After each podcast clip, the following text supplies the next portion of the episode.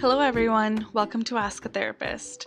This is Nikita and Zam, and we are two psychotherapists here to answer your questions about love, life, and health. You know, in our private practice, Nikita and I see couples, individuals, and families. However, we're so passionate about this particular podcast because we're trying to reach a greater number of people at the same time. We want to demystify therapy, we want to open the door to therapy for you, and introduce you to our tools and techniques that you can actually apply in your real life. Hi, everyone. Welcome to another episode of Ask a Therapist. Today, we wanted to talk about something very different from our usual episodes. We wanted to talk to you about what a typical day in the life of a therapist looks like. And this was inspired by the questions that we get from our clients about how do we cope after hearing client stories and what does self-care look like for us and what does a therapist do how does a therapist function in life. And so we thought we'd bring you a very casual, laid back day in the life of a therapist where you get to know Zam and I a little bit more outside of this professional capacity.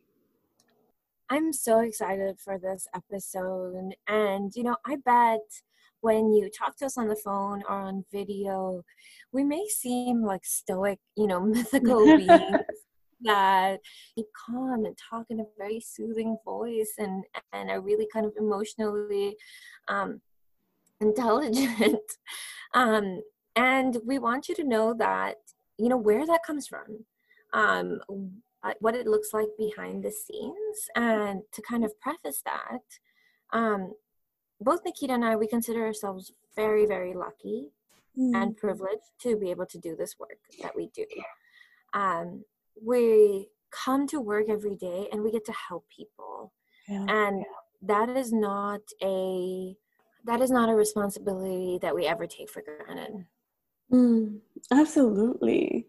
We really enjoy the work that we do. You know i've already done my fair share of unfulfilling jobs and uh, careers. Um, and really enjoy what we do here. And I liked how you said we can seem like very stoic, mythical creatures because it's true. I think how therapy is represented in the world is not a very accurate um, depiction of what therapy or therapist is really like.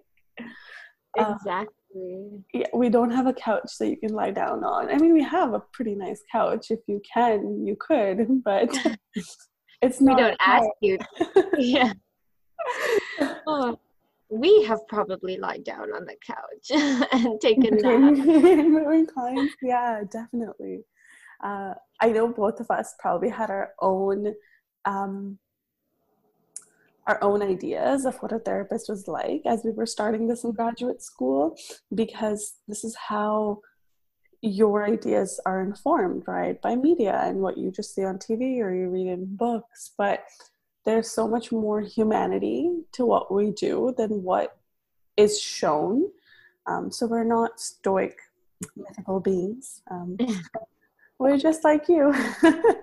what I think leads someone to become a therapist, because I think it's a very interesting job, and I don't think it's for everyone. Definitely mm-hmm. not. So I actually think that the profession chooses you versus you choose the profession. Mm.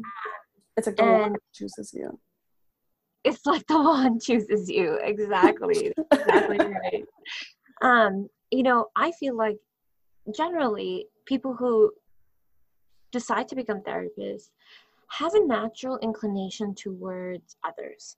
Mm. You know, are naturally relational in their personality. Mm. Um, they process stories and narratives versus numbers mm-hmm. for example mm-hmm. um, you know they have a unique way to be able to remember stories and to read in between the lines and be able to process you know what someone is saying what they're trying to say mm. what their face is saying mm-hmm. and what society is telling them to say all at the same time yeah uh, you know your therapist might be an empath as well.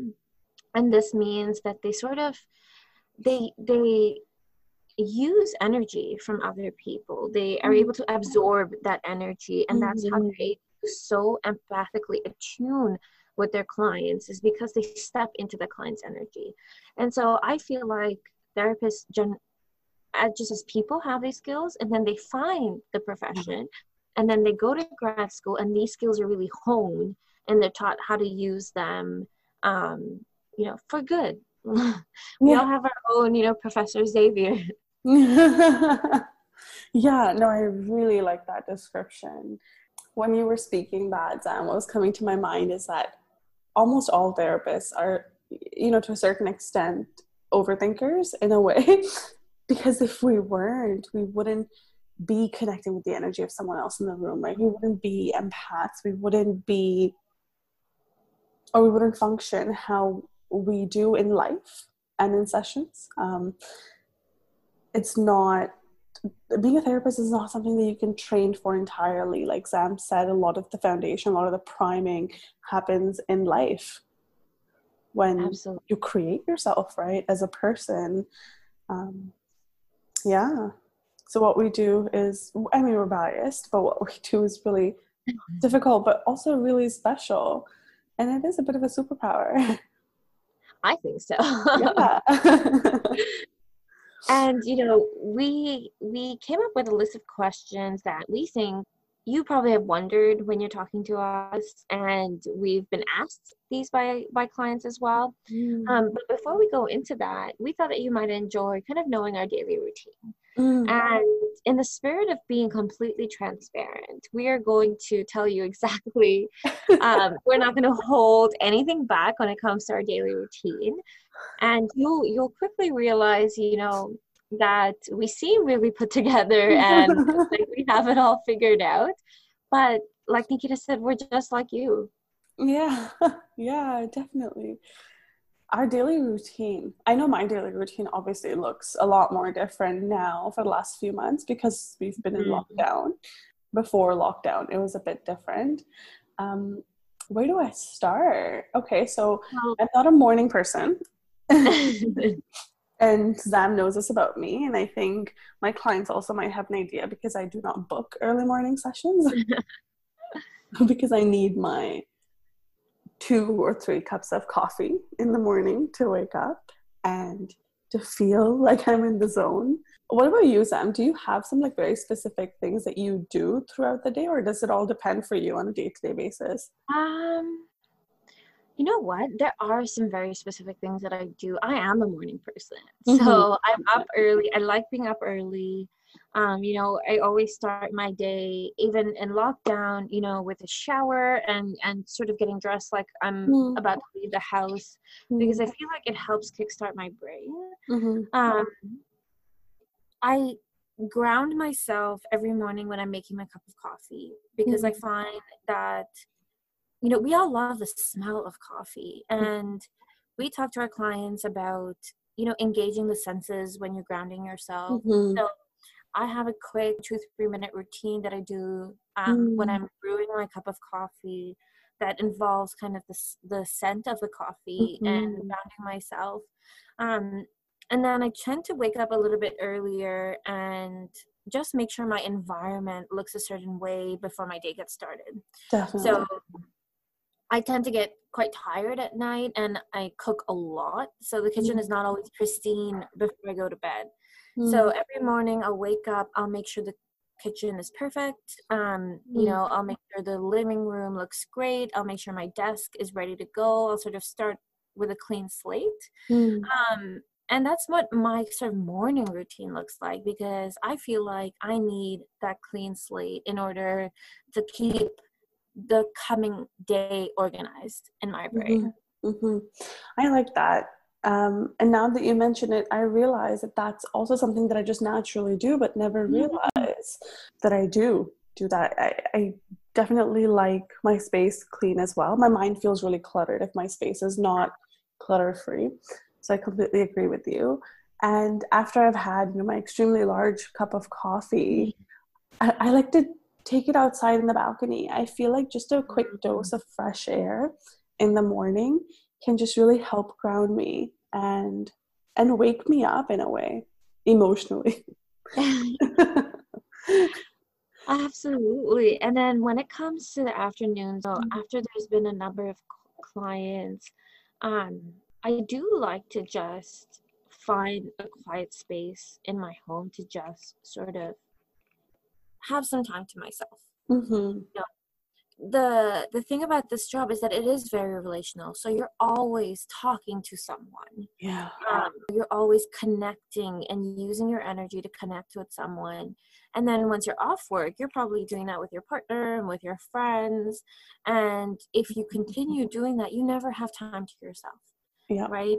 So in the middle of the day or closer to to the end of the day, um, it's mid afternoon, I'll you know just come into my bedroom or I'll go into the washroom Mm. and I'll just be there for 10 or 15 minutes and just try to clear my head Yeah. so that my upcoming clients Mm. have that clean slate right just like how i need a clean slate they deserve a clean slate in my brain Yeah. um, that basically filing away the clients that i've seen so far Yeah, definitely. I think there are times when I, I tell my partner that I really don't want to listen to him or talk to him because I'm just all talked out throughout the day. Um, and I think you definitely resonate with that as well.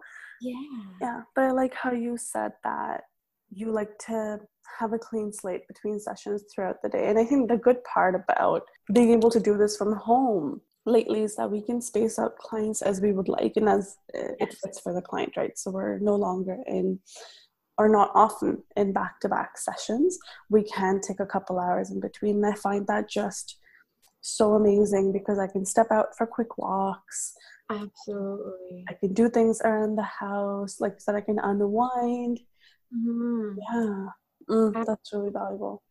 and i try to unless the client really needs it and their routine doesn't their Mhm. schedule doesn't fit otherwise i try to end my sessions kind of in the evening so Mm. i can have the rest of the evening for myself and my partner Yeah. and we have this routine where we um when his work is day when his work day is done and my work day is done we'll step out into the balcony Mm, um and we'll just sit there mhm, we'll just sit there and we'll catch up. Mhm. Sometimes um, we don't get a chance to talk the entire day, mhm, and we'll catch up and we'll talk, and we might go for a walk. And I find it really helpful to also debrief my day. mm, uh, We sometimes deal with clients who are in really unfair situations, mhm, and a majority of our clients are people of color who are experiencing the problems that people of color are experiencing. Mhm, are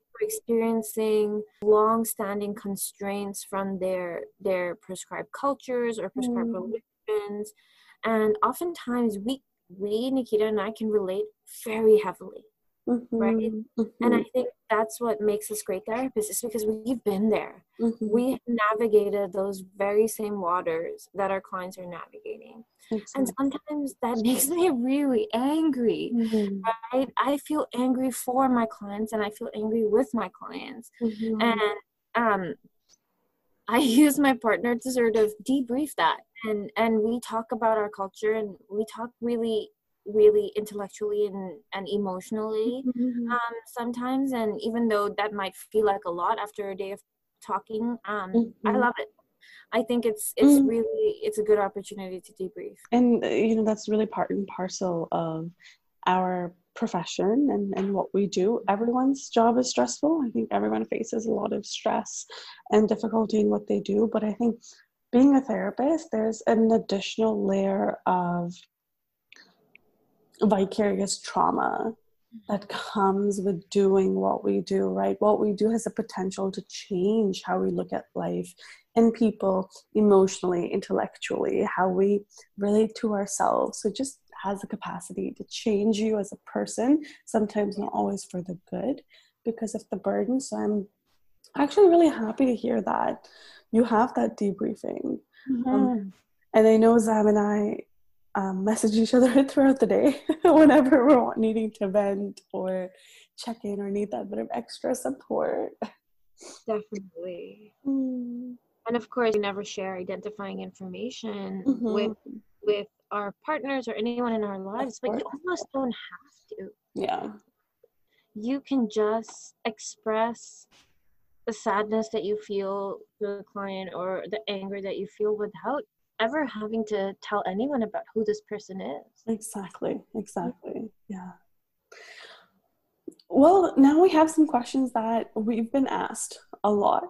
Um, we've heard these time and time again from our clients, and we'll go through some of these and maybe we'll also address some of these next time um, as well because I don't know if we'll get through all of these. Mm-hmm. Um, but I think one of the most I think one of the most common narratives around our profession is that oh therapists like they charge a lot. They charge obscene amounts of money mm. um, for every hour because on the surface our work looks very much just like a 15 minute work but our work is not just confined to that 50 minutes for a session there's a lot of work that goes on before and after each individual session that we technically don't get paid for that's exactly right um, you know how i don't know if you heard this nikita when you were in school but the professors used to say for every hour of lecture you should be putting three hours of study time. Mm-hmm. Oh, I remember and that. Yeah. That's what it feels like, right? Mm-hmm. For every hour that we spend with a client, there's nearly three hours of prep, pre prep, and post processing goes into that hour. For sure. We might be seeing clients for a 50 minute session, but two hours definitely go into researching right? If we're feeling stuck at certain points, if we need to access supervision, if we need to read some articles, note taking, file uploading, so much administration work also happens behind the scenes. Exactly. Yeah. And at Suchan, we pride ourselves in being a part of a client support system, right? We don't consider we don't consider ourselves your therapist for just the time that mm-hmm. we have. So we often have clients emailing us and saying, hey, this homework exercise that you gave me was great. Can you send me another one before our next session? And we are available to do that. Mm-hmm. That's the service that we provide. We are not, you know, you're not confined to talking to us uh, for a quick email here and there just mm-hmm. in your mm-hmm. 50 minutes. We often have clients emailing us about different things. Mm-hmm. Um, and we also really understand that a client spends more time out in the world than they do in the session. Definitely. Mm-hmm. So, Nikita and I put in a lot of work into curating homework activities, booklets, um, mm. articles that would appeal to our clients, creating these podcasts that we use to give to our clients at the end of every single session. We give them something tangible to work on between now and the next session. Exactly. Um, and that that takes a lot of work. Yeah, it takes a lot of work, and it's not a nine to five structure, right? It's not a, okay, now I'm in session and now I'm not, so I'm not working. It's very much a lifestyle. Sometimes Zam and I are working until midnight, um, reviewing booklets, putting things together. And by the way, we do have some great booklets and resources. So if you'd like to hear more about those, feel free to get in touch with us. But that takes a lot of effort. That takes a lot of time, and quote unquote, the time is unpaid. So the cost of all of that really for for all of our time is incorporated into the fees right that are deemed fair by our college. Exactly. Hmm. zam have you gotten this question? I get this question a lot. Clients will see me writing in the session and sometimes some clients very brave ones have you know asked me oh what are you writing? Like yeah. what what are you doing there? Um, that's a really common one right Definitely. And I think it's it's one of those things that's also stemmed from social media and movies mm-hmm. because there's always that scene that the client is saying something and the, the therapist is writing down something incriminating you know and, and the client doesn't want the therapist to write something down and the therapist keeps writing as the client becomes escalated. Really it's funny but um we're not writing anything incriminating about you. Yeah, if you think about it, we see a lot of clients every day. We see a lot of clients every single week. And we are taking very short notes, right? Based on what you as a client are saying. So, some things that we might need to reflect further on later, some things that are maybe really important that you're saying and you don't want to forget. Um, and these notes really help determine what treatment looks like and helps us prepare for subsequent sessions and really just provide best practice in client care. Absolutely. I, I found myself writing down quotes, Mm-hmm. like actual words that the client is saying, because we know how important it is to to tackle those words, yeah. right? Um, Mm. Nikita, I've started doing this thing where I'll ask like a challenging question to my client, Mm-hmm. and by and while they're thinking about what their answer is, I sort of write down what I think they're going to say. Mm. and then I try to match it with Mhm. if what they say matches what I think they're going to say. And I intermittently use that as sort of a gauge to see if my client and I are on the same page, yeah. right?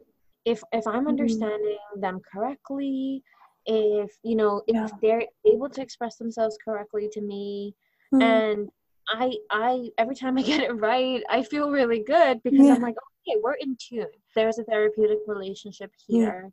Um, and if I feel like I'm not quite getting it, um, I will definitely say, you know, I actually am surprised at your answer, or Mhm. that wasn't what I thought you were going to say. Um, Yeah. You know, let's talk about that, Mhm. uh, and let's get back on the same page because this is a this is a collaboration, right? Mhm.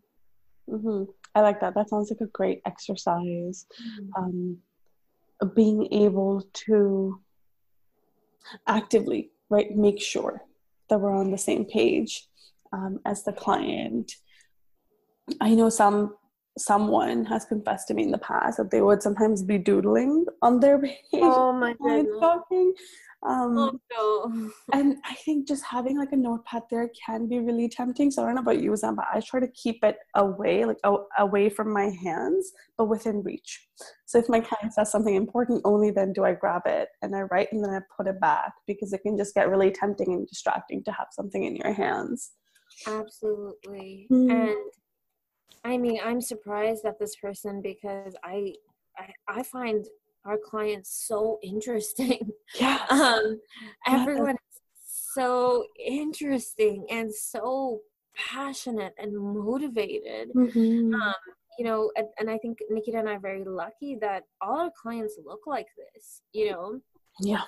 they try so hard and they really want to be there. They really want to put in the hard work. Hmm and it's almost like a contract between the two of us that we're both going to put in the hard work to get you to your goal so so there's no opportunity to doodle there No. Yeah, I think it makes it really rewarding um, Yeah. what we do when we have clients that are so engaged and motivated. Perfect. So now that we've talked about what happens during the session, what is your routine like, Zam, for after the sessions? After you've walked the client out the door or after you've ended that virtual call, what do you do? that's a really good question i immediately step away from the desk for some time Mm-hmm. um, immediately step away and just ground myself in another room um, even if it's for 30 seconds even if it's for a minute Mm-hmm. if means getting a sip of water or walking around a little bit, going to the bathroom, stepping outside for Mhm. even a second and stepping back in. But almost like we talked about that blank slate, almost like restarting Yeah. and clearing the slate for the next Mhm. client. Um, I Mhm. will also write things down on my notes when the client when I've hung up with the client. So if it's a homework activity that I gave them that I need to remember to check in or Mhm. an email that I need to send them later. Um Mhm. yeah. that time i think right after when sessions end is you i think only have a window of what five minutes maybe 10 minutes sometimes Yeah. before the next client so we need to tend to ourselves very quickly we need to finish writing off notes we need to get up and stretch. And i think that is something that i to this day continue to find so difficult to do sometimes right? To completely just shed this last session off and create a blank slate to move into the next session right? Just the energy some clients leave you with whether it's very something that very that's been very difficult for them that they've talked about, or a bit of that traumatic energy that we're now sitting with, it can be really hard. Right? So that routine can look different from day to day. Um, but I think the elements that are the same for the both of us is stepping away, grounding somewhere else, stretching, and tending to ourselves. I like that. I like how you say that tending to yourself. It sounds mm-hmm. so gentle. Um, Nikita, I don't know about you, but sometimes I'll check my phone. Mm. And the reason why is because, especially now that we're virtual, but even when you're in person with a client, you can't do anything else but be in that moment with that client. Mm-hmm. And sometimes I get so engrossed in my client's story that I forget that there's other things happening mm-hmm. around me. You know, if I have back to back clients, sometimes I'll just forget about my phone. Mm-hmm. Um, and I will leave my phone unattended and people trying to reach me and family trying to mm-hmm. talk to me and friends and and I just won't they won't hear from me from the entire mm. day. Um, and sometimes I'll pick up my phone and I'll use that to ground myself, to remind myself as well that mm. I exist outside of this counseling room too. Yeah. I am more than a therapist. I have a life and I have mm. all all these people and interests and, and sometimes you can get so, you know, um, connected with a client that you forget that yeah. sometimes. That hour yeah. flies by. Oh, definitely. That hour completely flies by. I like that. I like how you use your phone as a way to ground yourself back into your personal reality. I mm-hmm. wish I was like that. For me, I stay away from my phone in between sessions because I think it really disrupts my mojo. And yeah. I will get sucked into the black hole of Instagram and then I'll just jump mm-hmm. on there and I'll just be like mindlessly scrolling through either our page or my personal page or my feed and then I'll realize, oh my gosh, what am I doing? Yeah. Um, yeah. I need to step away from it. So I'm glad that that works out for you. I just try to keep my phone as far away from me as I can for those hours because I know that's not how I function. Oh my goodness.